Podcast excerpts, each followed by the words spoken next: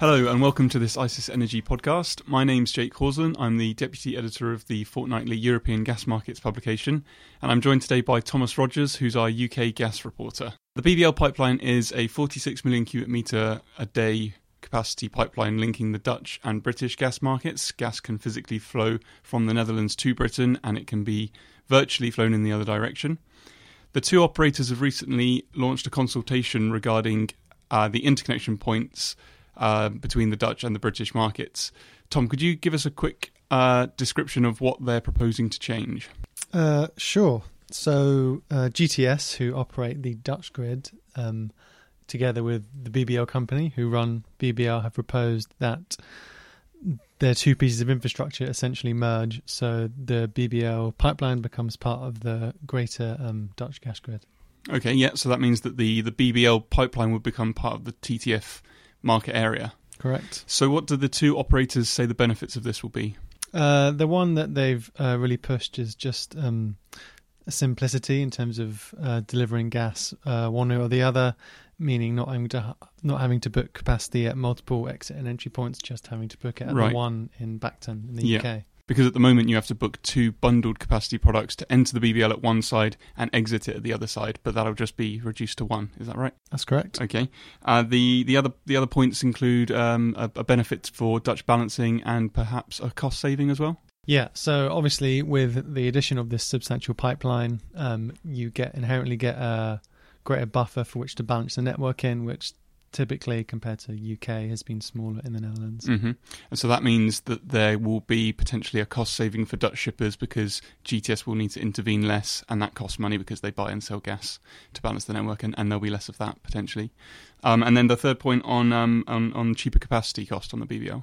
Yeah, so the saving comes from a lack of uh, shippers not having to book extra capacity out of the Dutch grid into BBL. That point is going to be removed, and those costs are going to be redistributed across across the Dutch gas grid network, which um, GTS has said won't have a huge impact on other tariffs, but that'll be the main saving. Whereas the standard sort of the BBL, the cost of shipping gas through the BBL and the exit into the British grid, that will remain the same. Yeah. So uh, the BBL entry and exit tariffs will just be merged into one tariff at one end, at the Bacton end of the pipe, and the GTS cost will just be removed and distributed across GTS's numerous other points. Um, so, what do any traders that you've spoken to think that the impact will be? Yeah, I mean the, the, the initial reaction was very much positive. You know, anything that simplifies of their um, process of having to, if they're a physical shipper looking to book capacity, obviously that makes it easier. Um, and in a sort of a general, more liquidity based outlook, they think that this should maybe not initially, but eventually lead to sort of more spread trading between between the two hubs. And this opens up various potential opportunities for hedging and potentially uh, trading currency via gas, which to an extent already goes on between the NBP and the TTF as the largest sterling and the largest euro denominated hubs. Um, that may be more opportunities on that end, although um, there is sort of various qualifiers in terms of how much the benefit will be under the, the current tariff structure, which uh, some traders have said that the expensive nature of booking gas and shipping it um, will maybe prohibit that trade, but that's something you maybe have. Mm, okay. So, well, before we get onto the the implications of the the changing costs, maybe we should just go through a little bit about what the BBL is actually used for. Uh, so, there's two interconnectors to between the UK market and mainland Europe. One is the interconnector, which is very very price responsive, used every single day. BBL is the other one. Uh, which is not bidirectional; it only flows from the Dutch market to the to the British market. And so, I guess one implication of this is that we only really see significant flows towards Britain during the winter months when, when British demand is high. So Yep. could you explain that a little bit? Yeah, no, that's right. In the winter, when typically British demand rises to a greater degree than other uh, countries in Northwest Europe because of the prevalence of gas-fired central heating in, in households, you tend to have higher NBP uh, spot prices, which tends to drive flows both through the interconnector from Belgium and through the BBL from the Netherlands. Although typically, you have seen the um, uh, greater volume of flows through the interconnector. Mhm. And then I guess it's also worth pointing out that the interconnector, 100% of that capacity is booked through to October 2018. It's bidirectional, so it is the kind of primary source of flexibility between Britain and mainland Europe. BBL is kind of a secondary player at the moment.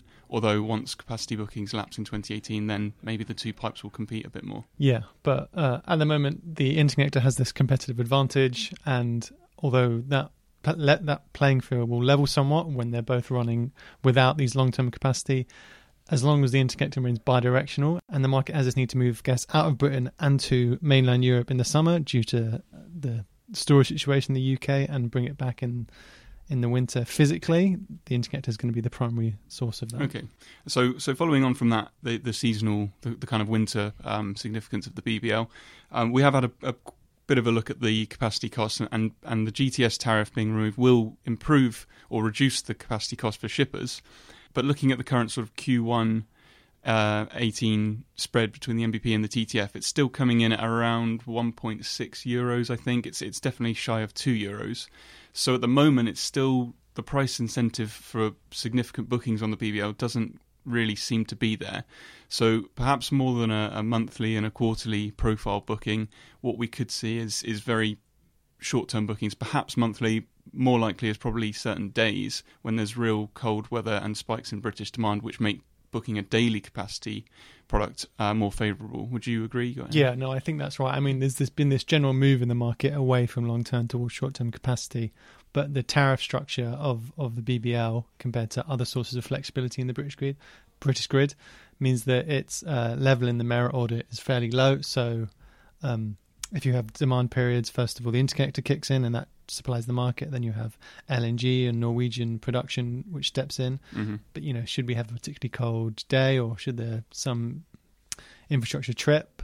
Then the BBL probably comes into the mix. Yeah. But at the moment, it's yeah, it's loose. It, its uses look limited. Yeah, and I guess it's worth also saying that obviously the weather is incredibly volatile. We can we can't rule out big spikes in price at the NBP, but also with rough offline, that makes it potentially more likely which which would be good for the BBL or, or, BBL shippers. Yeah, definitely more opportunities there. Okay, great. So the next thing uh, coming up is the close of the consultation on the 9th of June. So at ICIS, we'll be covering any public responses in that to that consultation, so you can follow further developments on the BBL and news stories on www.icis.com. Thanks for listening.